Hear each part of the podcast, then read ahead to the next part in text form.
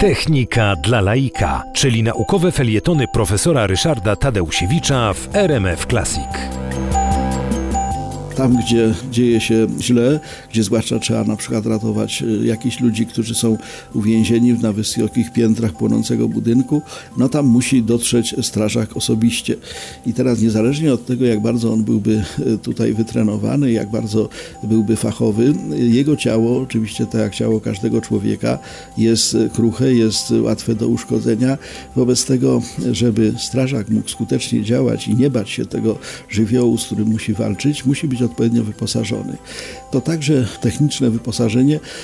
mające w dużej mierze y, charakter y, no, dedykowanych maszyn do zadań, które strażak musi wykonywać. Y, poczynając od kombinezonu, który musi być ognioodporny, bo oczywiście musi być zabezpieczony przed, przed poparzeniem, przed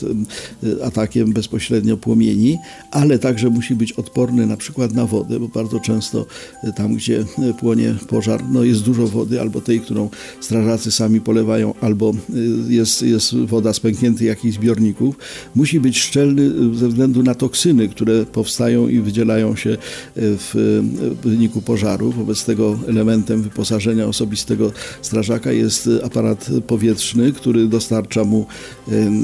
powietrza do oddychania, czystego powietrza do oddychania, pomimo że dookoła są toksyczne dymy, on może spokojnie działać.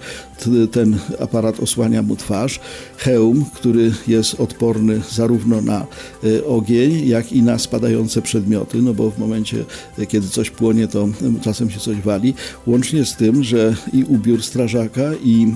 hełm są odporne nawet na spadające krople metalu, bo czasem coś się topi na wyższych piętrach, spływa dosłownie no, kaskada właśnie tych kropel metalu, normalny ubiór by płonął, no tymczasem właśnie te strażaki strażackie y, ekwipunki są na to odporne. Y, no i wreszcie takie urządzenia, które zwiększają bezpieczeństwo, mianowicie y, obecnie strażak w akcji ma przy sobie zawsze urządzenie, które jeśli on zostanie unieruchomiony, to znaczy po prostu albo zostanie przywalony i